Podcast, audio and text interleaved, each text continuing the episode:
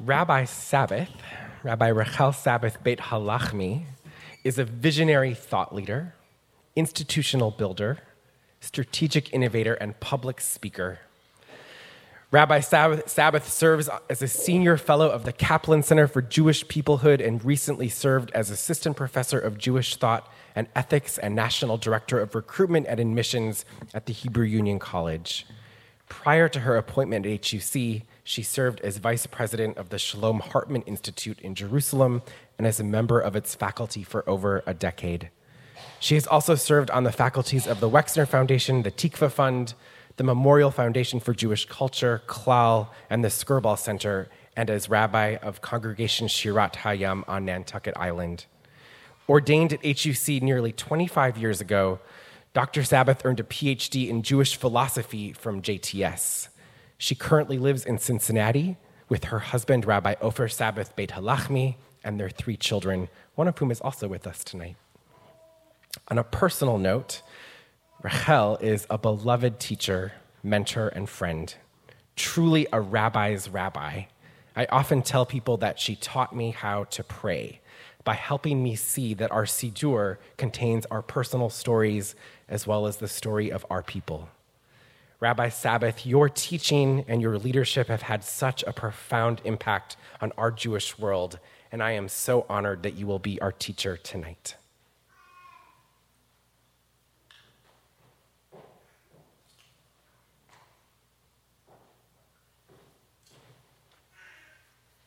Shabbat Shalom. What an honor to be here. Uh, I'm a little choked up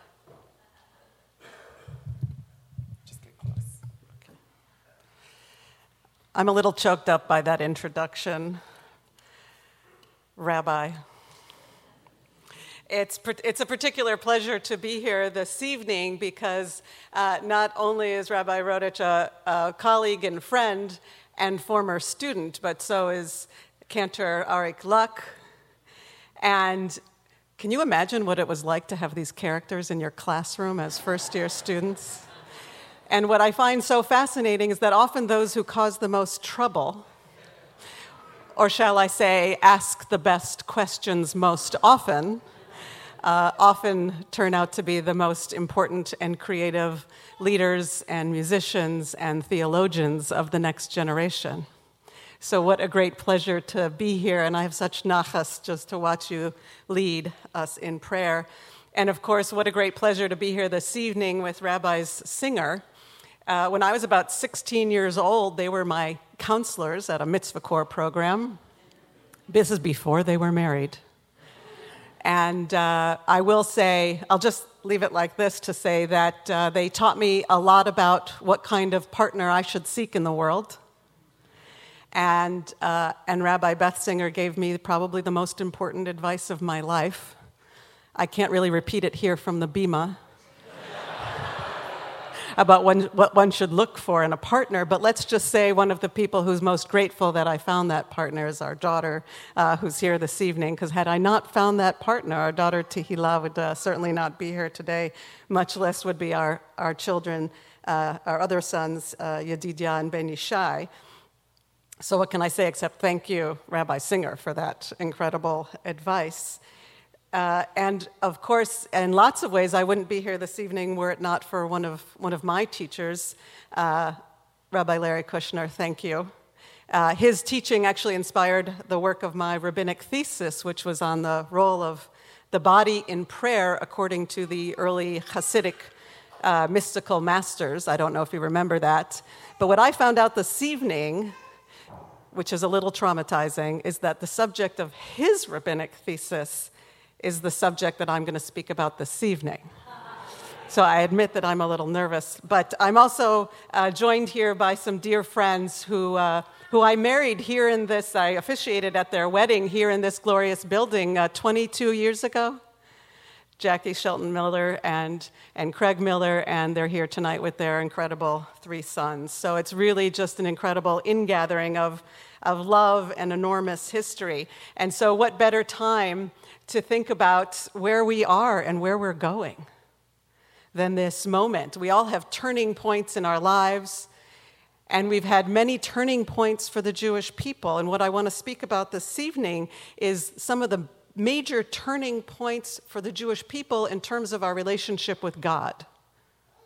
So I know it may seem, and our prayer book sometimes likes to try to convince us that our relationship with God since, since Sinai until now has been or since creation until now, or since the first Jew was called to by God, Lech Lecha, it may seem that that relationship has been somewhat static or consistent, or we've held on to each other in this absolutely clear covenant. Uh, it turns out that that relationship has shifted dramatically in different significant times, just like our relationships with each other and perhaps our own relationships with God have shifted.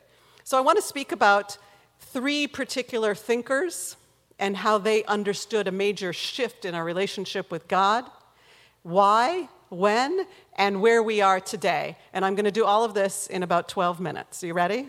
There's like a course in Jewish theology in 12 minutes. Are you ready? You're ready? Okay. And then there's going to be an assignment at the end, and I'll have to leave it to your rabbis and cantors to work that out with you, uh, meaning the test but there will be an assignment for the next generation. So the question is what is, first of all, what is theology? What is our relationship with God? So, theology essentially is our operating system for how we understand our relationship with God and how we want to live it out in the world. And there are lots of different theories, and there have been different teachers, and there have been different ways of thinking about this through the ages. Is it a transcendent relationship where we think that God is way up high in the heavens beyond us. Raise your hand if, if you ever think about God that way. I was pretty sure that God must dwell in some place up there most of my childhood. There's another view of God that the rabbis teach us, which is that God is immanent, that God is here amongst us all the time. There's another idea that God is essentially a commanding partner in the world. And so of the shifts in our, in our framework of Jewish life and of Jewish history, we've actually shifted the ways that we've thought about God. And sometimes we've argued about what it means to have a relationship with God. And that is to say, what is it that actually, if you think about it very deeply for a moment, what is it that most influences how you live your life? right? If we think about the baby that we just named, so beautiful, thank you. What we learned is that family has an incredible impact on how we live our lives. Faith, tradition, community, how we understand peoplehood, Jewish identity. But it turns out that there, have, there are particular moments that can shift that. So, for three theologians, who we'll talk about very briefly each one, this operating system that they knew and that they had learned, they realized no longer worked. It certainly the traditional system of Jewish life and prayer and the way we were thinking about God. They were at a point in history and in their lives where they realized it no longer worked. The year was essentially 1948 and the years that followed the three theologians actually came to three very different conclusions about what the emphasis of a new way of thinking about God should be. 1948, if you think about it, and I, am saying that this could be true of 1968, and I think it's true of the year 2020 or 2019 as well. They understood that something had changed. What they understood that had changed is that after the war and after the Holocaust, and after and given the creation of a new sovereign state of Israel, the Jewish people were different. We couldn't have gone through the experiences of the Holocaust and have the same relationship with God. Certainly not as liberal Jews, and by liberal Jews I mean non Orthodox Jews. How is that relationship different? For some, the Holocaust was proof that there is no God. How could any God that we believe in actually allow that to happen?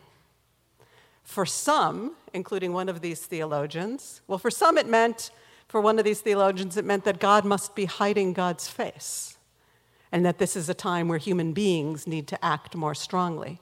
And for others, it meant that actually what had failed was not God, but what had failed was our idea of, of the modern world, of human beings, and of human progress, and of the mind. Because if you think about it, the ideas that led to the Holocaust and the political movement that led to the Holocaust actually emerged out of the society that was most advanced, most thoughtful about its philosophy, its music, its medicine, its science. So the world left to just the human mind and the human capacity actually leads us, if we leave the world in human hands only, where does it lead us? It could lead us to being on the trains to Auschwitz, it could lead us to Hiroshima. So, for the theologians at that time, they actually felt that they needed to make a decision. Is God more present or is God more absent? What does God demand of us now that we know God's inability or lack of presence in our world? Or, and, or, that human beings can do this to each other. So, how might our theology change? So, for the first thinker, Rabbi Yitz Greenberg, he understood that we needed a new covenant with God. And that what we should understand is that God can no longer require of us anything. The whole idea of absolute commandedness, he says this as an Orthodox rabbi, of absolute commandedness can no longer apply. And so he argued, among the many different articles and ideas that he shared with us, he argued that we are all voluntary, voluntary Jews. We are all in a voluntary covenant. That if we choose to carry on Jewish life, it's because we choose it, not because we're required to. We're here actually, and we want to build a Jewish life because we're going to take now more human, uh, human agency to actually bring about the world that we need and that we believe must now need to come forward. And then there was another theologian, Rabbi David Hartman of blessed memory, a modern Orthodox rabbi who was in Montreal and then created a, a, leadership institute in Jerusalem that some of you may have heard of. And he believed that actually the emergence of the state of Israel is the major factor, that that is an opportunity, and he was following his teacher, Rabbi Soloveitchik, saying the state of Israel is this incredible new opportunity that is given to us to actually say, what would Judaism look like if it could be totally free, if it could have its own country, if it could determine its own army, if it could determine its own health system, education, its own culture, and Judaism could actually be healthy and live out and not always be hiding and be in a ghetto or be saying blessings like, May God bless and keep the czar far away from us. I mean, think about that view that Anatevka, Fiddler on the Roof view of government and of self versus what's possible if you actually are developing and creating the society. That's Hartman. That halakha and Judaism can flourish anew, and that that's our job to figure out how to live fully on the, on the stage of history. And the third theologian, Rabbi Eugene Borowitz of blessed memory, was actually the first to actually coin a new term for what was necessary. He said, as a, as a liberal, as a reform rabbi, it's not going to be social action. It's not going to be, because that's not enough, clearly. Human beings by themselves aren't enough. It's certainly not going to be halacha. We're liberal people. We don't believe that much of that system is relevant for us. But actually, we're going to have to redefine it. And so he was the first one to coin the term covenant theology. Covenant meaning that the main thing that's going to matter is our relationship with God. What, how do we understand as post Holocaust, post the creation of the state of Israel, American Jews, how are we going to understand what God wants of us? And he was also the first to understand that any relevant theology, any relevant operating system for how we're going to live our lives has to have three major elements. And I'll present these to you briefly and then move to a conclusion with some questions for all of us. His three elements were one, a real relationship with God, and that a lot of liberal Jews don't necessarily spend enough time really thinking about if there's a force or an influence or a process or a power in the world that is greater than you, if you have a sense of that, what is it asking from you? What ultimately are you doing here? What is the goal of our, your life? A relationship with God, but also that no relationship, given the history and that turning point that we were in, could be truly meaningful if it didn't include the Jewish people. And so he said it has to also be a relationship with the Jewish people, not just now, not just what works for all of you here today, but taking into account who the Jewish people have been and what we've been about, and also taking into account who the Jewish people will be. So if you think about it, the Jewish people past, we might, they look and sound and act a certain way. The Jewish people today, as we've been talking about, look completely different, act completely differently. We understand it differently. And the Jewish people of the future, we don't know. We have some hints, but we don't know. But anything we create here should be something that speaks to them, that will work for them, that will work for your, your little Alexander. That's what we have to be creating now, is to have him in mind as well. And the third element, the third element is that it has to include a respect for the integrity and the autonomy of the self. That the individuals need to be able to operate according to one's own conscience and how one actually understands the significance of choice, that all of those three things need to be there God, the Jewish people, past, present, and future, and the self. But any one of those things without the others, it, it won't be an operating system that can last very long. If it's just about God, well, then you could go and have a relationship with God where would you go to do that nearby? You could go to the mountaintops. You could go out to nature. But would it matter to anybody else, your relationship with God? So it has to be involved in community. And our community has to take into account all aspects of it. But if it doesn't work for you as individuals, it's also not going to be a sustainable system. And yet it can't be only about you. If it's only about you, if all that matters to you is just you, which is a lot of what we learn as Americans, if it's all about us, then look what other crises we might find ourselves in. We're facing a certain amount of new crises today. I don't have to name them for you, but let's just say that I think we're in need of a new theology